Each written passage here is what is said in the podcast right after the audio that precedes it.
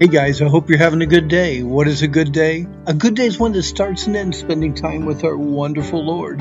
Our meditation today from our study, therefore, in the book of Romans, specifically Romans 12, we're looking at Romans 12 11, how we can fervently serve each other. This is our 16th way to show God how thankful we are. Serve God with an enthusiastic, fervent attitude, not slothful in your business, fervent in spirit, serving the Lord. Most of those redeemed and freed from their sins want to serve the Lord and thank Him for delivering them from their enslaving sin. Some serve because they have to, some serve because they feel a duty to. Then there are those who serve Him with a fervent, zealous, outrageous, contagious enthusiasm. Serve out of love, and you will love to serve. Combine a fervent inward attitude with a diligent outward action, and you will have a true biblical fervent servant of God. Romans 12, 10 through 12 gives a list of 10 ways to serve others. Let's focus on just three of them here in verse 11. Number one, not slothful in business. Don't be lazy. Never be lacking in zeal. Enjoy working hard.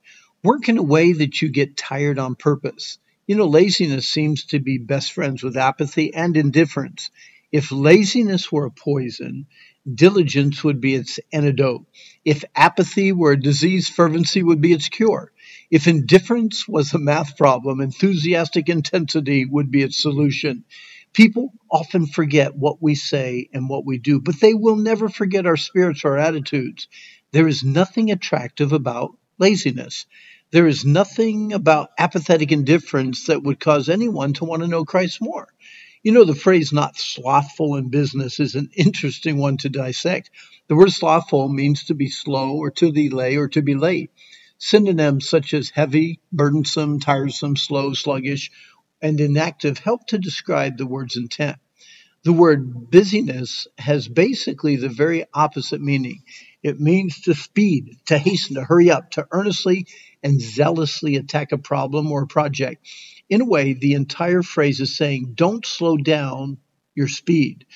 Someone addicted to apathy would slothfully, lazily lag behind those who earnestly, fervently, and zealously attack life's challenges. Diligence does not understand laziness.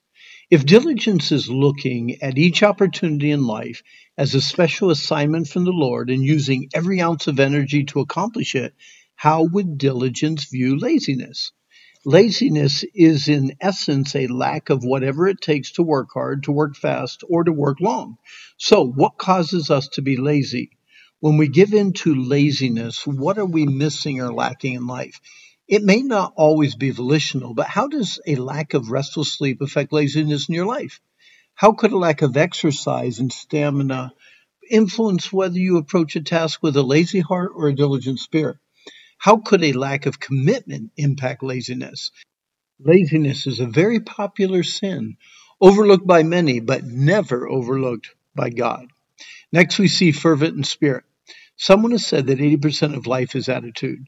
Our attitude or spirit in life is long remembered after what we say is forgotten.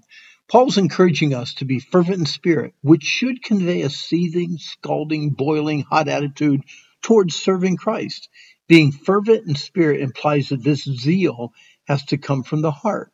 It cannot be a fake, frothing at the mouth emotional pretense, but real heart fervency. Keep your spiritual fervor simply care enough to let it grab hold of your heart in such a way you are totally committed and enthusiastically involved. How do you keep such fervency of heart day after day? The answer is hidden in the Heidelberg Catechism and what this study is all about. Remember, we have ruined our lives in sin.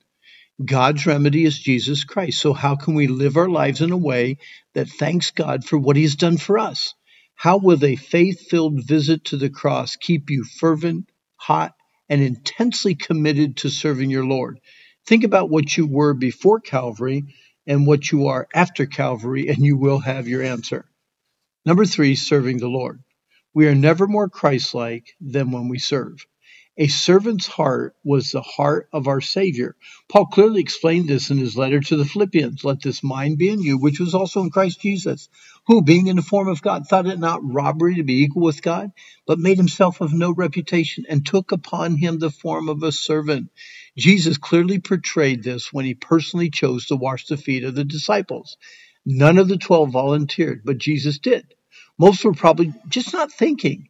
They would be willing if asked, but it did not come to their mind. That is, that is one of the differences between a true servant and a person willing to serve. The true servant looks for a task to do, no matter how menial, and does it. When you look closely at what the Word of God says about serving, you'll be faced with some very thought provoking issues to deal with. Serving can be spiritually, emotionally, and physically draining. Serve the Lord with all humility of mind and with many tears and many temptations. Serving involves all your heart and soul. What does the Lord require? Uh, of thee, but to serve the Lord your God with all your heart and with all your soul. Deuteronomy 10. Serving is a choice. And if it seem evil unto you to serve the Lord, choose you this day whom you will serve. But as for me and my house, we will serve the Lord. That was Joshua in chapter 24, verse 15. Then serving also involves a wholesome dread of apathetic living and an overwhelming awe of who we have the privilege to serve. Serve the Lord with fear and rejoice with trembling. Serving God with a fervent, enthusiastic attitude is a wonderful way to thank God for what He has done for us. Hey, our time's up, but I really, really, really encourage you to take this one little verse to heart. Not slothful in business, fervent in spirit, serving the Lord. Today is the day the Lord made. Let's rejoice. Let's be glad in it. And I hope that you have a wonderful, good, awesome day.